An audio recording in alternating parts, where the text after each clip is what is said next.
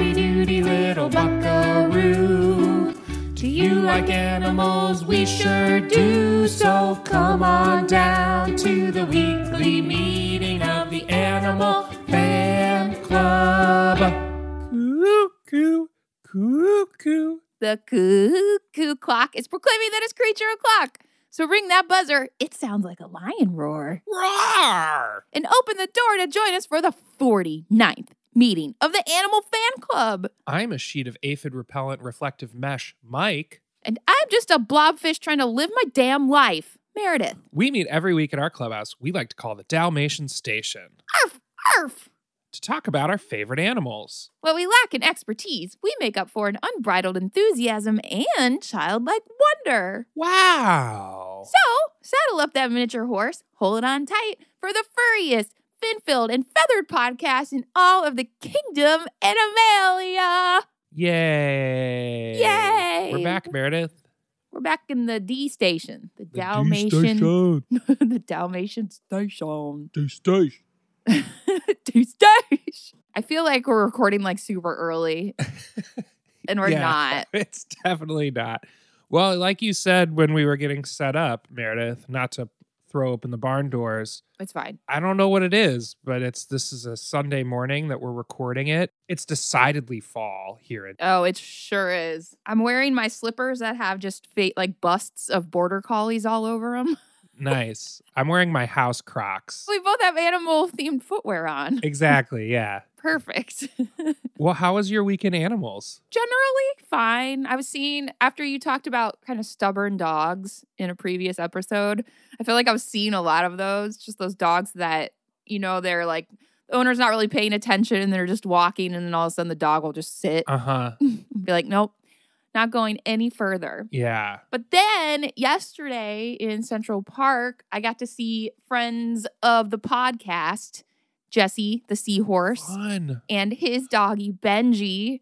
I'd actually never met Benji in real life, Oh my gosh. and I was just freaking over the moon. That dog is one just so gorgeous and so full of personality. But I got so ridiculously excited because we were kind of traversing the park, like four of us, and Benji. But Benji was like on the leash, but always out in front. And you know how most dogs just kind of like walk in a straight line with the owner? Not Benji. Benji is like weaving back and forth, always turning around to make sure we're behind him. And at first I was just kind of like, that's interesting. But then I was like, no, he's a herding dog. He's herding us. He sure is. He's just like kind of outlining the perimeter, kind of protecting the front end of the herd, and always checking back to make sure the herd's still with him. It was like the cutest thing. I was over the moon about it. I have to say that no dog is more perfect for Jesse than one that checks the front end of the herd. well, I've always thought that the two of them were really cute together, Jesse and Benji, because Jesse has a lot of energy. and so does Benjino. so does Benjino. exactly. Like it's hard to keep up with Jesse, but I think Jesse has to keep up with Benji. Yes, I was definitely some of that was happening. I think Benji was.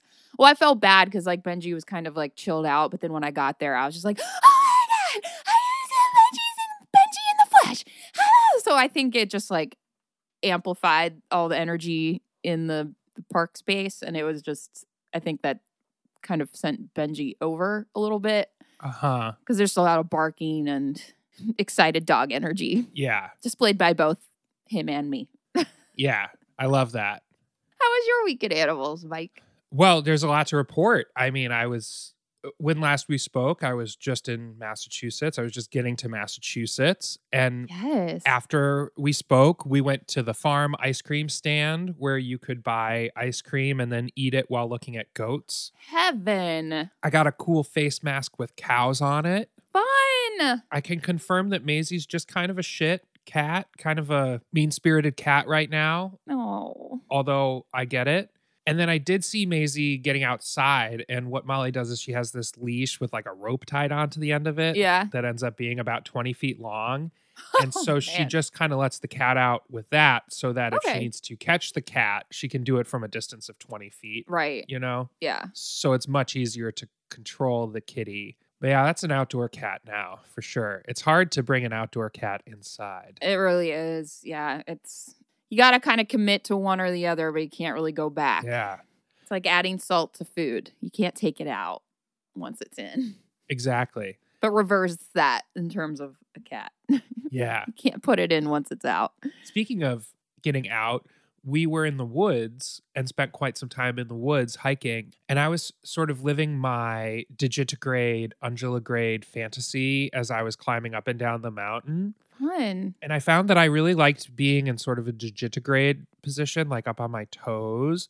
But the full out, like on point unguligrade thing is just still so upsetting. Like, I don't know how they do it. Especially those mountain goats that can like essentially like hang out on just like the most like what is like a two centimeter outcropping from like a sheer rock face. I know. And they're on their like little toesy woesies. How do they do it?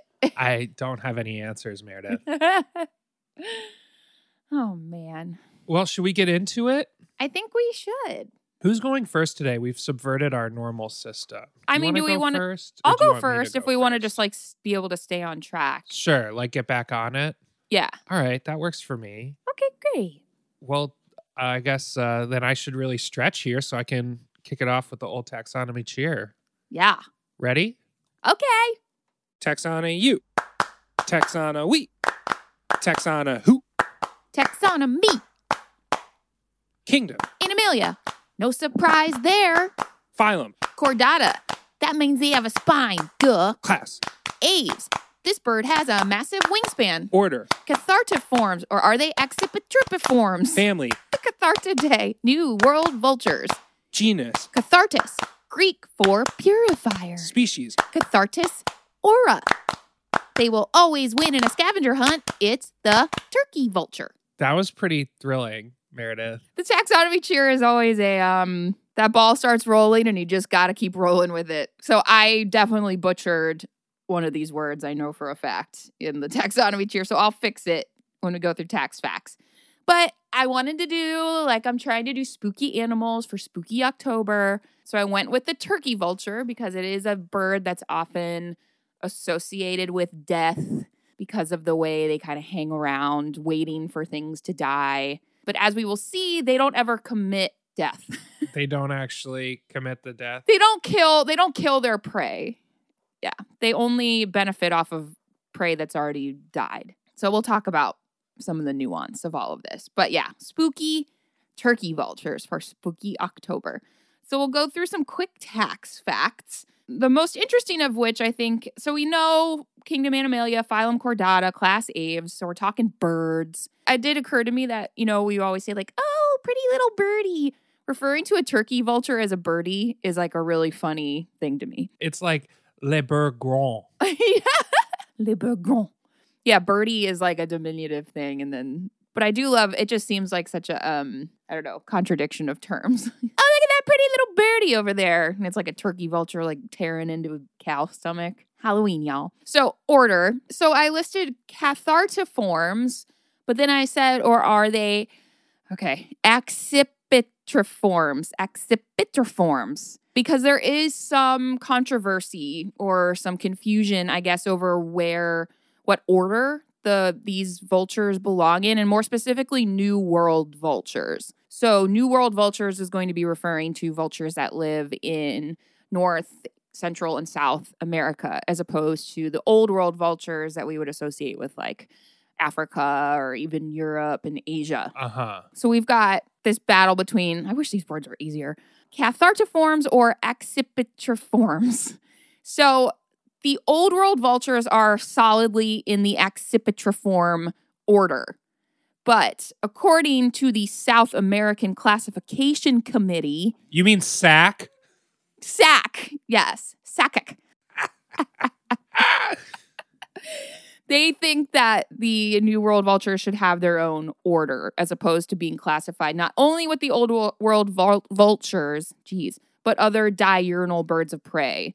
So, like hawks, eagles, and kites. Kites? Kites, the birds, birds of prey. Unfamiliar. Mm-hmm. Hmm, I sense another bird Gonna- episode coming up. Gonna put a pin in that. But I love that they make the distinction of diurnal birds of prey. So it's like no owls allowed. Mm-mm. It's an owl free zone. Yeah, take those hoots elsewhere. So I don't know. I'm not sure like if I want to go according to the SAC classification or some of the other classification committees that I didn't list here, nor do I remember off the top of my head. But there's like three major ones. There's like a North American one, an international one, and a South American one involved in this Uh huh. fray, in this bird fracas Sure. do with that what you will. Okay, so moving down into family, it contains five genera and seven species. So I think the family is New World vultures. Yes. And then the genus is kind of even more specific within New World vultures. contains three species that primarily live in North, Central, and South America, like we said. So the turkey vulture, the lesser yellow headed vulture, and the greater yellow headed vulture. so those are the ones in the genus cathartes, which means in Greek purifier, which is really interesting because, especially when you get into like folklore and kind of how different cultures treat and view the turkey vulture. So, a lot of Native American tribes, for instance, have a negative view of the turkey vulture given its proximity to death and kind of eating things that are in a state of decay Sure. versus like the Greeks see them as kind of this mystical purification vessel because they kind of they're able to rid the earth of the death and the decay and still kind of make new life out of it. Uh huh. Yeah, so it's just kind of two different sides of a coin. So now we're fully into the species of Cathartes aura. So the turkey vulture. And I like doing birds that I think we can see, um, especially in the United States, kind of see anywhere. So we can find these pretty much all over the United States, especially in the warmer months. Um, and many of them will migrate down to South America in the colder months Sure. pretty much any time I'm driving long distances, going across more open areas, you always see them flying around. And if you're really lucky and there's some roadkill by the side of the road, you'll see them kind of hopping around, feeding on that roadkill. But we'll talk more about that. Yeah, I feel like I've seen them all over the country. Oh yeah, they that's yeah, exactly. They are all over the country.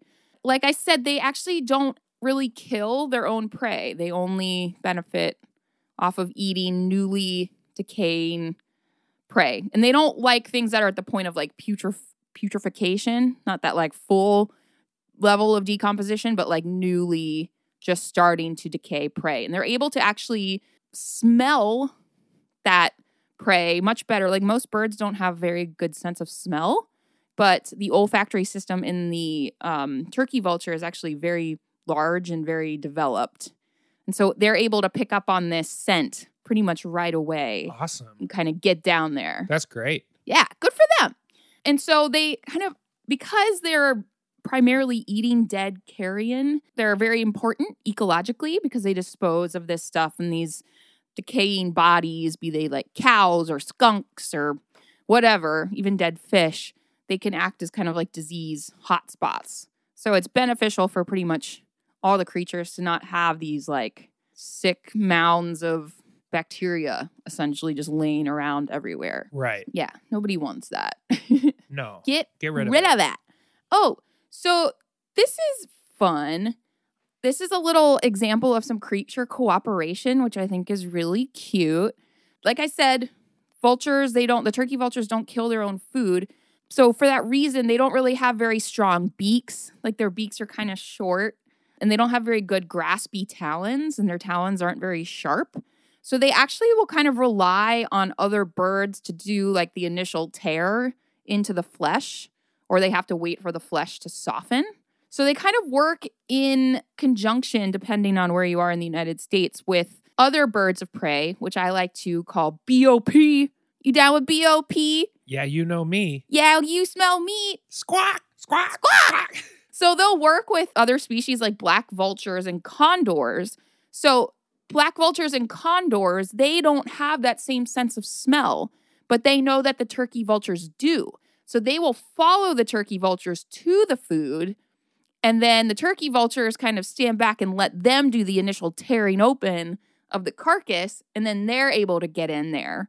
So it's just this kind of like mutual dependence of species. Like they work together, which is like, oh my gosh, cute.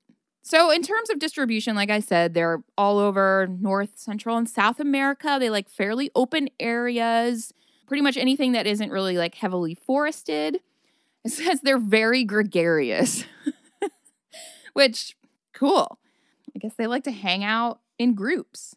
They roost in groups in leafless trees and on rocks and even up in some man made like cell phone towers or water towers, things like that. Group roost. I love a group roost. It's like a Bible study group, but it's a roost group. oh yeah, I know Timmy. He's in my roost group. Birdie Bible study. So, in terms of their appearance, this is probably my favorite part because they are actually pretty goofy looking, which I've always really loved about turkey vultures. So, they actually have a wingspan of five to six feet. So, they could have a wingspan that's taller than, that's like wider than I am long, I guess because I'm like five six, five seven, Uh huh. and so I could fit. I could easily be enveloped in the wings of a turkey vulture. I'd fit right in there. And I would. You said six feet. I would be a little bit taller. yeah, So that would be. We've done this before. Like if the vulture's wingtip was at my toes, yes, then the other wingtip would be just like tickling my nose. yes. And what's funny is their wingtips actually kind of look like fingers. It's called their flight feathers.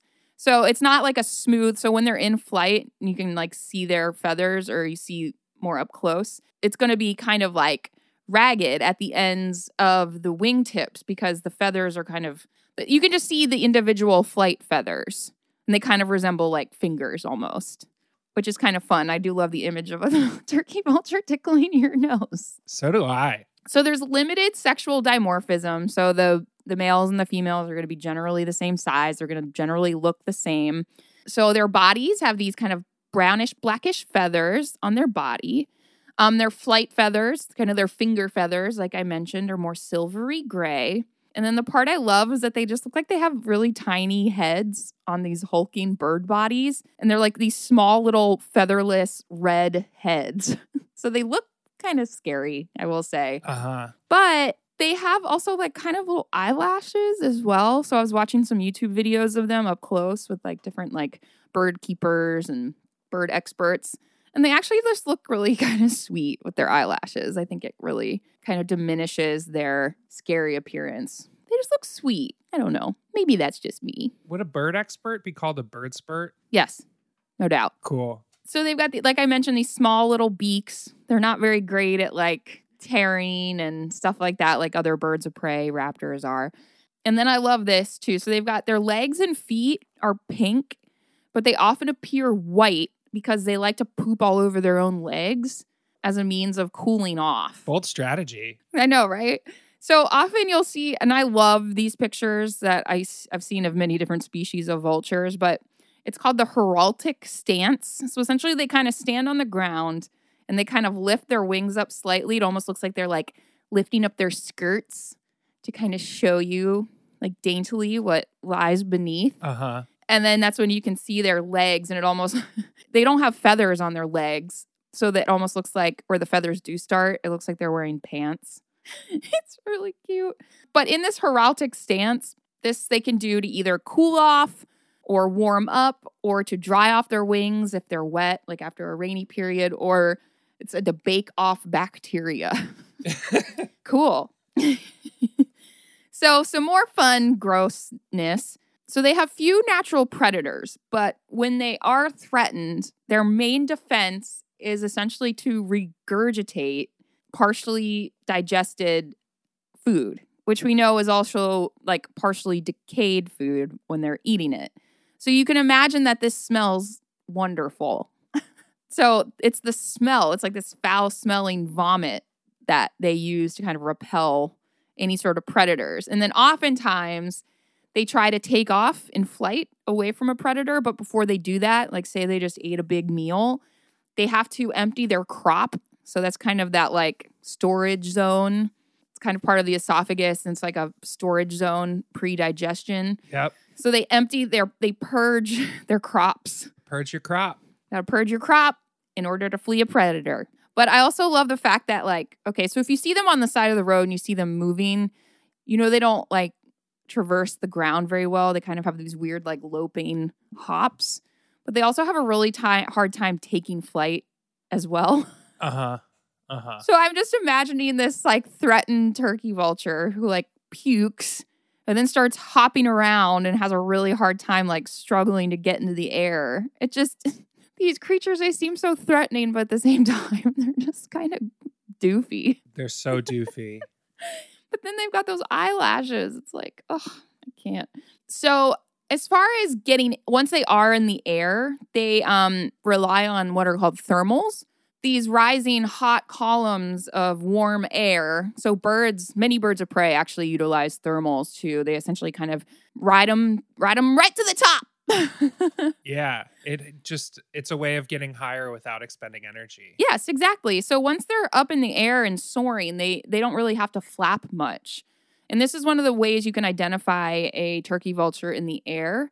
So because of the way their wings, they're not their wings aren't they aren't held straight across. They're kind they're held up a little bit in a V shape. And because of this V shape, they look like they're kind of unstable in the air. They look like they're going to like wobble and fall. It looks like they're having a hard time like controlling themselves against the wind, but that's just because of their wing shape. I think in my bird of prey raptor webinar that I attended a few weeks ago, they said that turkey vultures are the only ones you'll ever see kind of wobbling midair while they're soaring.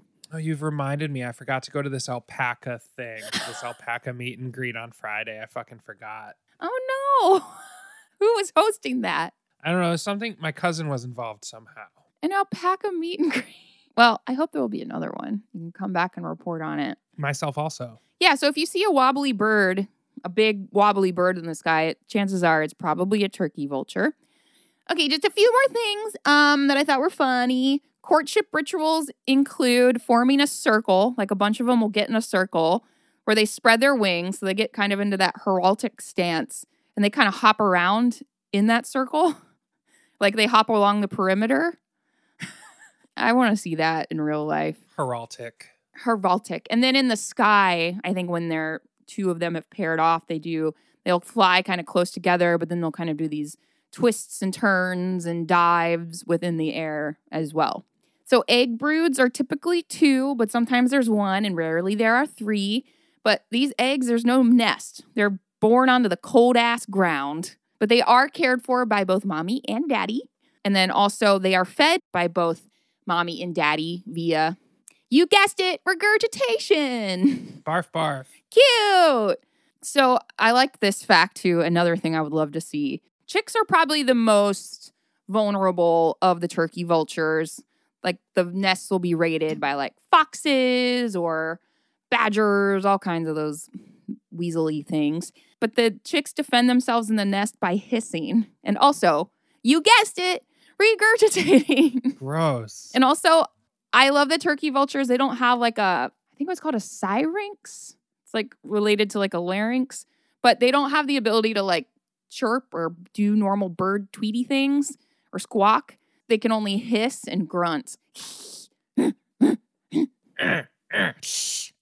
and then um I also love this, and this kind of ties into our fun like Halloweeniness. You know, I love terms of venery. So a group of turkey vultures while they're feeding, it's called a wake. So kind of like the wake of a funeral. Uh huh. So the people attending the carrion funeral or they're also called a committee, which I think is fun. On Urban Dictionary, a turkey vulture is a cougar who has grown older than cougar status. so they have to feed on like I guess the less desirables as opposed Uh-huh. to like the tender cubs that the Sure. normal cougar wants to feed upon. Sure. So do with that information what you will. I'm gonna store it away for later. So that's about it for my turkey vulture presentation. But I'm pretty into them. I think they're pretty cool. Yeah. I mean, I think they sound incredible. Yeah. And they get kind of a bad rap because of their association with death that often like farmers will view them as a threat because they often hang out with other creatures like I said like black vultures who actually do if an animal is close to death, black vultures aren't afraid to like kind of push it over the edge, help them along. Um, whereas like turkey vultures are they're not a threat to animals that are living. They're not a threat to pets. They're not a threat to livestock. So unfortunately, they get, they get this bad rap. But really, they're just there to purify, purify the earth. Well, and thank God for that. Yeah, we need we need the purifiers. It's like the bottom feeders of the ocean. We need them. Here, here. God's vacuums. Um, well, that's great, Meredith. Yeah, I guess this is a great time to take a break for sure. then. Turkey vulture hiss. So excited for Halloween. As a cat, I'm always ready for a spooky occasion. Well, as a dog, I don't like to celebrate Halloween because chocolate is toxic to us canines, so it's always a bust. Well, you certainly haven't heard about Brand Clubby's new Paw Bars Dog Safe Chocolate. Aroo? Dog safe chocolate? Tell me more. Brand Clubby has partnered with Central America's most creative chocolatier, Axel Axolotl. Oh my god! A Choco Celeb par excellence. They've developed a series of bite-sized treats Treats? Treats? Did somebody say treats? that's a perfect size for good dogs of all gender expressions. Well, we can all see that this pooch is pumped. Use code BowWowBites15 for 15% at checkout when purchasing through Brand Clubby's always reliable web portal. Oh. Me wow! Stuffed animal memories are the best kind of memories. Teddy bears, cows, and pound puppies. Would you tell us, please? Well, we're back. It's stuffed animal memories. If you didn't pick that up already, Yay, Yay! We're back. yeah, this is not an expose on brand clubby music production techniques. This is stuffed animal memories. Right. exactly. So, what do you have, Mike? Well, this is a very specific stuffed animal that I had, and it was a Disney product, and it was the tiger from the Aladdin movie, Rajah. And it was one of those stuffed animals where it's like a fully rendered, plasticky, rubbery head, Yes. and then a stuffed body. oh my gosh, mine has the same thing. Really? The one I chose. I'm so glad you brought this this weird Oh my God. 90s trend and stuffed animals up. This is perfect. so yeah, it was like an early 90s thing and my memory of it is just that it like hurt my teeth and that it was this glorious stuffed animal but because of this hard plastic rubbery part that it caused some sort of bodily damage to me, you know? That's so weird. It's just weird that those existed, is what I mean. Right. I feel like I don't know that they've gone away though. I feel like as somebody who's been in lots of the malls across America that I've been through a lot of the Disney stores in the malls across America Yes. and I feel like they're still around but maybe not with the same like vim and vigor that they have been previously, you know? Yeah, I hope not. I would think, see, stuffed animals, you want them to be cuddly and soft, and you want them to be like to be able to go to bed with you. To like, you know, you don't want to worry about like chipping your tooth on your 101 Dalmatian stuffed animal in the wee hours of the morning. I mean, I agree with that, Meredith. And I'll go a little bit further. I'll go a little bit further and say that, you know, when I was a kid, I would walk into the these stores and see the giant like mound mountain of stuffed animal display. Ugh. And I would Heaven. think like I just want to live there. Like I want to crawl inside and just fall asleep surrounded by all these wonderful stuffed animals. But with these hard plastic rubber head creatures or perhaps stuffed creatures that it would be a bit of a princess and a pea situation. yeah. I think that sleeping in this sort of pile of stuffed animals with these rubber heads and everything would not be as comfortable as, say, like a sleep number bed. No. I feel like animal stuffed animals should have a sleep number. It's a fish position. Ding, ding, ding. Ding, ding, ding. but yeah, that's what I've been thinking about in terms of my reflections upon stuffed animals was this sort of I don't know if it's outdated. I feel like they're still around a little bit, but maybe not Mhm. in the same level of full force. I think that stuffed animal trends have moved in a different direction, which I'm I would, here for. yeah, I would hope so. I'd hope they'd all have like sleep considerations Myself also. taken into account.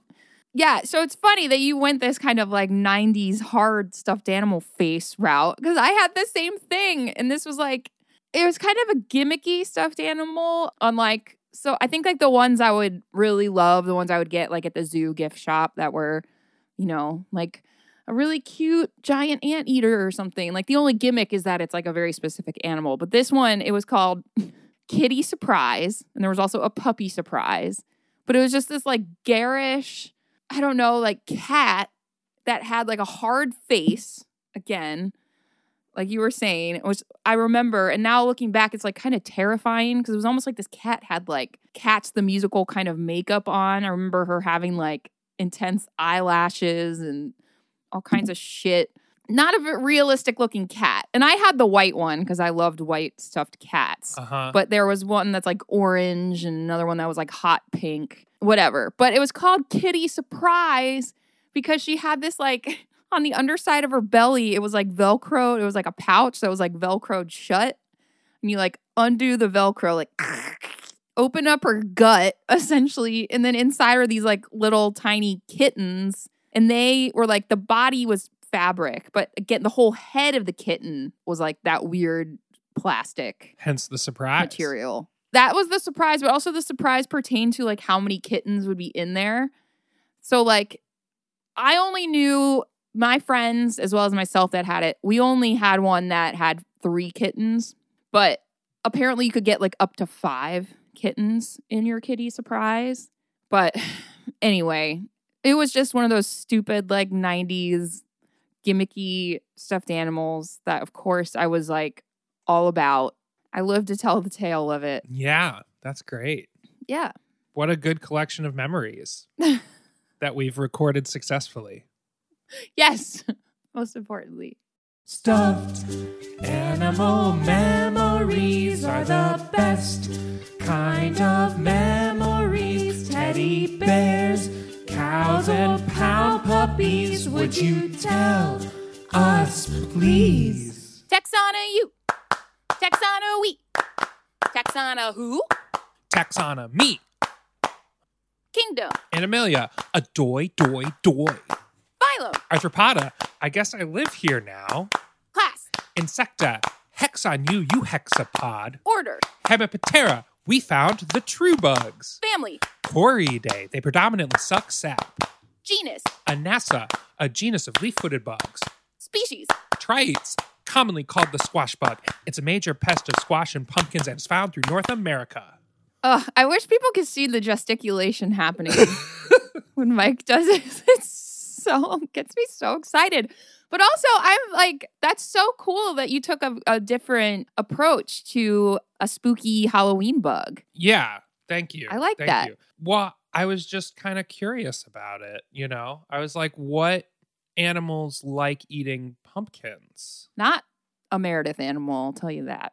Oh, really? I like pumpkin. I'm not a fan. I am really not a fan, I have to say. How do you feel about gourds in general? I will say, we've been having a lot of spaghetti squash lately, which I do really like, Very good. but it's not very squash like to me. No. as far as like squash goes, I'm not I I'm not into it. Like I'm not I don't cook up butternut squashes. I don't love zucchini. I don't yeah, it's not my thing. I don't like pumpkin spice much. I wish I did. It's like mint. It's like one of those things that's so ubiquitous, especially this time of year and I just ugh, not my thing. Yeah, fair. I think know thyself. you I know myself. Well, let's do some tax facts. Please. Kingdom Animalia, a doi doi doi. the phylum Arthropoda. So remember, within Arthropoda, we have subphyla, we have hexapods, the insects, Yes. crustaceans, like crabs, things, Yes. Myriapods, which are like millipedes, centipedes, etc. Mm-hmm. We have the Chelicerata, which are spiders, scorpions, horseshoe crabs, Mm-hmm. and then trilobites, which are extinct. Right. Subphylum is the hexapod. Insects is the one that we're talking about. They're insects in three small orders of insect like animals, all of which have six thoracic legs. Right. Hexapods. Then we get to the class Insecta. Nearly all hatch from eggs. Frequently, uh, there is a larval stage, a pupal stage, and an adulthood, typically a four stage metamorphosis. Imago. For all of you crossword people, the adult stage of an insect, it comes up a lot. Imago. How do you spell that? I M A G O. Imago. Yeah. And then the stages are instars of growth. Yes. Yes. So the order Hemiptera, true bugs. Have we done true bugs before? I think you I think we have talked about true bugs because they're the ones. with your marmorated stink bug, right? yes, and um, I think the cicada as well because you have to have the. This is my favorite. The requisite sucking mouth parts, right? Yes. Yes, exactly. Yes. And This is my favorite. We do have cicadas, aphids, plant hoppers, leaf hoppers, bed bugs, and shield bugs. Oh, bed bugs are in there. Ugh, sick. Note that popular bugs, alleged bugs, like the May bug and ladybug, are actually beetles, Right. and the love bug is a fly. Yeah, and like we we refer to like lightning bugs as bugs. I don't think those are are those bugs. Those aren't true bugs, are they? They're beetles. Lightning bugs are beetles. That's right. The Coleoptera. Um, yeah, and then spiders. We just love to lump all things into bugs in this country, in particular. Any Wha- creepy crawly thing is a bug. And spiders are they're in a different subphylum. Right. You know. Duh. The infraorder is Pentatomomorpha. This is where stink bugs, flat bugs, and seed bugs unite. They're commonly called shield bugs because they have backs that look like shields. Yeah. Pentatomomorpha, obviously five. I guess I don't know tomo, Right. but I would think that Pentatomomorpha is specifically referencing that shield back shape because it is a pentagon. Yeah. Yeah. Yeah. Yeah. yeah. I think you're totally right. If I remember my stink bug facts. Then we get to the super family, Coreoidea, Corio footed bugs and their allies. Now we're down to 3,300 described species. We go to the family Coreidae, leaf footed bugs. This is a cosmopolitan family. They're all over the world. And they have leaf like expansions on the legs of some species, generally on the hind tibia, which is where they get their name. So is that like a like a growth that looks like a leaf on their leg? Yeah, it's almost like on their shin they have a sort of like shape. They look like they're wearing like um like shin guards, like they're soccer bugs. Right. Or leg warmers Yeah, or leg warmers if they're flash dance bugs. if they're flash dance bugs. Exactly. Cute, cute. Genus Anasa, it's a genus of bug. There are nine species. Species Tristis, aka the squash bug. It's a major spe- it's a major pest of squash and pumpkins and is a vector of the cucurbit yellow vine disease bacterium. Uh oh. They can emit an unpleasant odor when disturbed.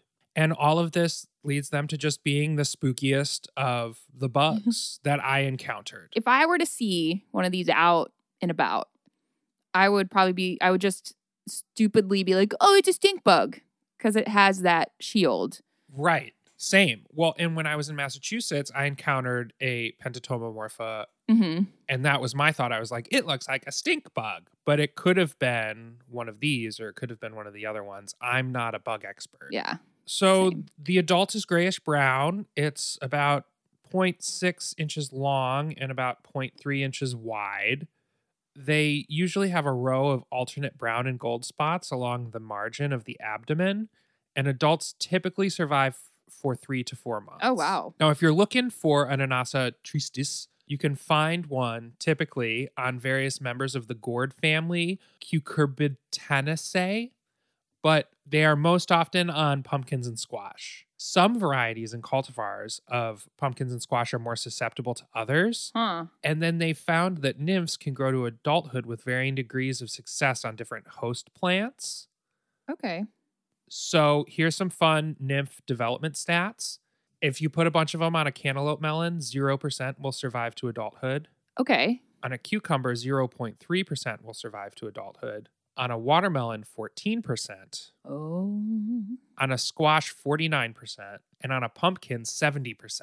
Wow. So they these guys like pumpkin. Yeah, they are definitely pro pumpkin. So let's talk about life cycle real quick. We have oval eggs that are somewhat flattened and bronze in color. And the mommy will deposit them on the underside of the leaves of the host plant. Mm-hmm. Sometimes they'll cluster them close together, and sometimes they'll more widely disperse them. But either way, they will be arranged regularly. After about a week, maybe nine days, the eggs will hatch into nymphs. The nymphs have five instar phases. They start green, about 0.1 inches long. Mm-hmm. And then with each instar, they get larger, less hairy, and less green. Ooh, they're hairy. Yeah, apparently. But it's not actual hair, yeah, it's some sort of bug. hair like structure. Yeah. The fifth instar is gray with developing wing pads, and they're about 0.4 inches long. Then their next stage is adulthood. The entire nymphal stage lasts about 33 days. Okay. Now, I know you're wondering how does this bug eat the pumpkin? Does it roast it? Does it just go for the seeds? Does it toast the seeds with a little bit of salt?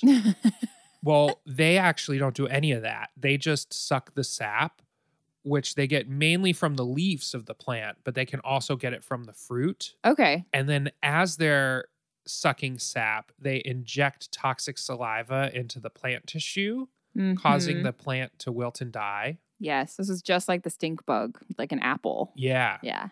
Yeah. And then individual plants, occasionally, let's say you're a family of squash bugs and you got to squash some squash.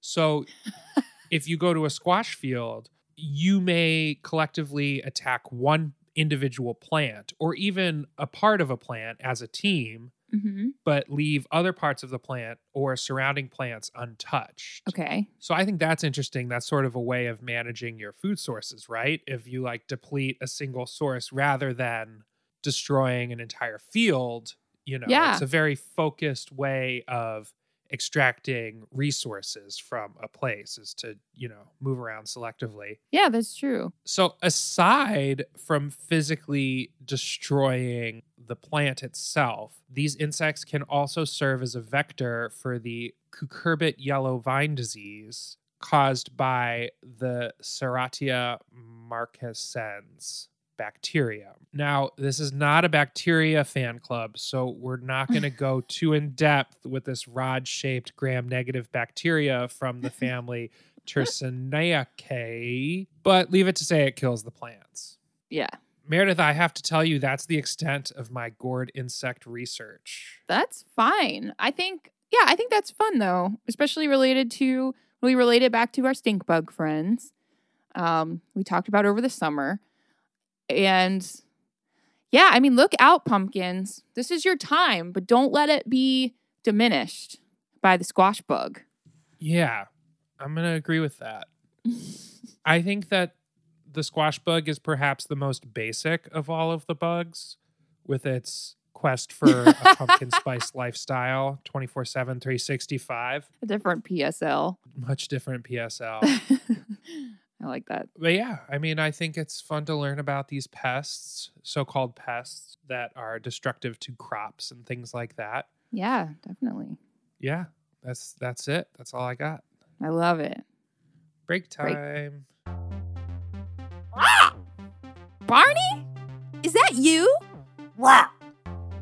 Why, yes, Lucille, it sure is. I hardly recognize you with. Is that hair? Why, yes, Lucille, it sure is. I mean, wow, it's very resplendent and luxurious, but. And please don't take offense.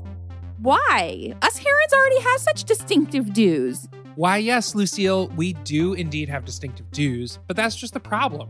What about us herons that want to stand apart from the rest? What about those of us who really want to make a splash at the pond? Almost as if we are saying, Hello, fish, it's me, Barney.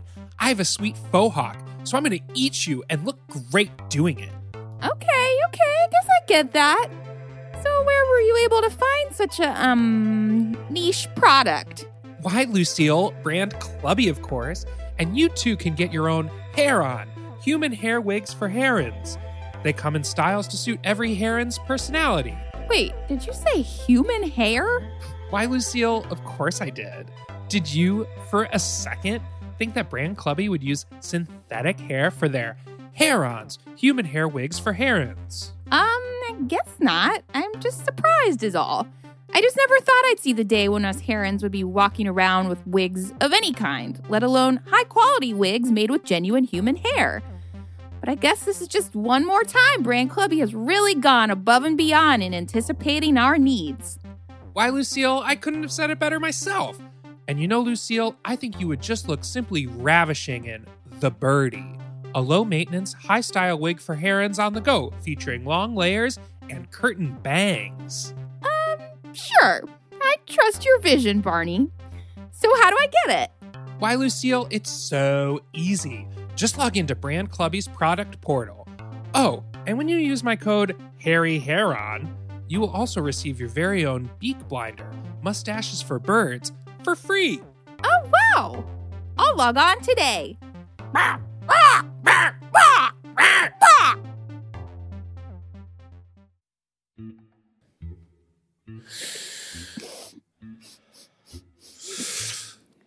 Ooh, is that PSO? Pumpkin spiced oats? I also smell some Necco wafers. It must be the Oh. spookiest Halloween feed bag. Whoa! Necco wafers. Deep cut. I like the chocolate ones. So Jurgen from Munich asks, How do squid and octopuses feel about having to share one name in German? Tintenfisch. They're both called Tintenfisch. They're totally different creatures. I'm like, yeah, what's up with that German? Also, not fish. They're also not fish. Yes, but they're both. So if you go to like Google Translate and type in octopus, the germ it'll spit out the German Tintenfisch. If you type in squid, it'll spit out the German Tintenfisch.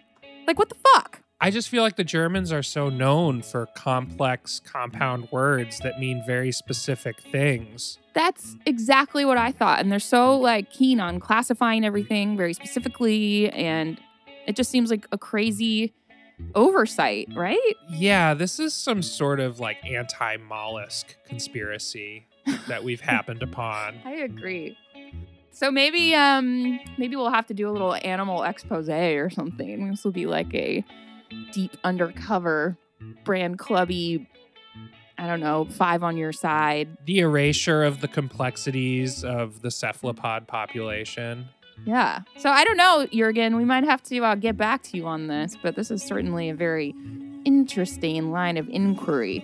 If we have any German listeners, I mean, by all means, please let us know if maybe there's something we're missing here. But I'm just going on Google Translate and some other things we looked into.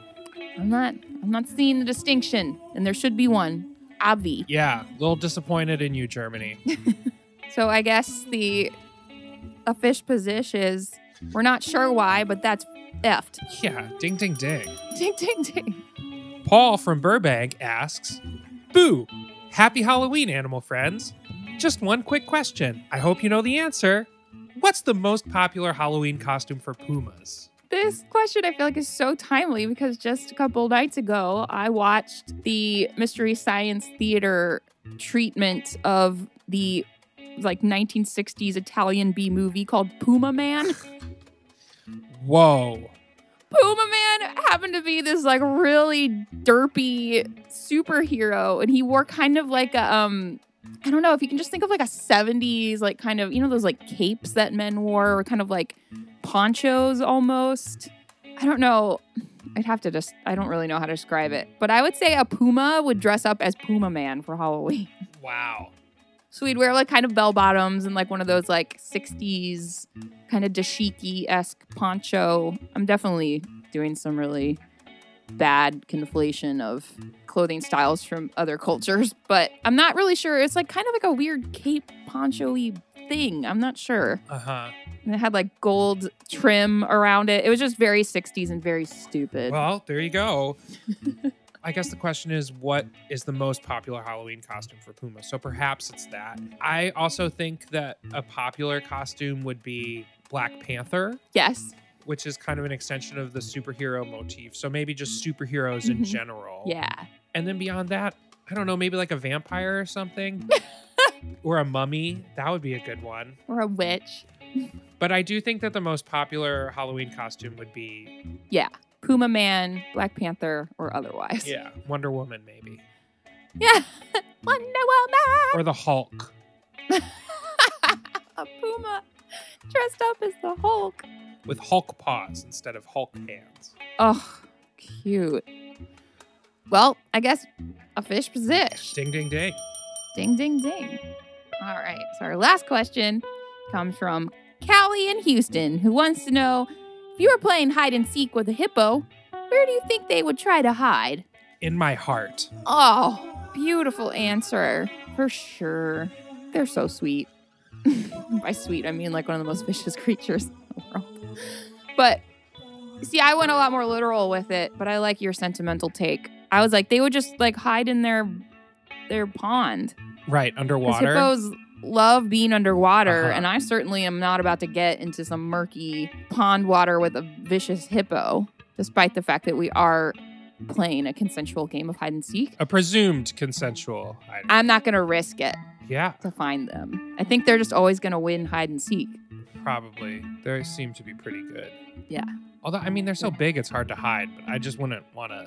I don't know. I'd be weary getting in that murky water. I do like the idea of one trying to like not realizing its size, but trying to hide behind like a like an acacia tree.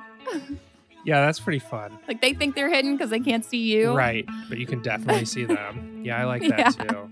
Oh. But we're assuming for the purpose of Callie's question that this hippo is an accomplished hide and seeker. Yes. So, yeah, so we're saying in the pond is the physical place, but in the intellectual, emotional place is in our hearts. In our hearts. Definitely. Well, ding, ding, Yeah, ding. fish position, ding, ding, ding. Keep the questions coming. Animalfanclubpod at gmail.com. We sure love to hear from you. And I'm just going to plug my other project that's recently released. Yes. It's called The World to Come. It's a new musical podcast experience that I've made with some of my friends. And I'm very happy with it. I'm very proud of it. And I'm very happy that I was able to do it because I had a year's worth experience making this podcast with Meredith. Yay! And that gave me the skills to do another project. And it's out now. So check it out. The World to Come. The Instagram is W2C Musical. It's also the same on Twitter and Facebook. And uh, there's links on the Animal Fan Club Instagram page. And you can get it wherever you're listening to this podcast right now. Woohoo. And it's there's a lot of animals in it, right? Or animal stuff in it? There's some references to animals. It's sort of set in a post apocalyptic New York City experience. Okay. So they do talk about rats and silverfish and Yes. various creatures, but it's mostly a story about humans Okay. Gotcha. with some songs in there too. Right on. Well, have a great week in animals, and uh, I guess I'll see you next week, Meredith. Yeah. Check out World to Come, everybody. Animal Fan Club is created and produced by us, Meredith Jurgens and Mike Luno. We also create all our original music and sonic experiences. Send us your listener feedback questions to animalfanclubpod at gmail.com. Follow us on Instagram at Animal Fan Club Pod, at Meredith Jurgens, and at Mike underscore Luno. And don't forget to rate and review our podcast on your favorite app. That really helps us out. Thanks for listening to our show.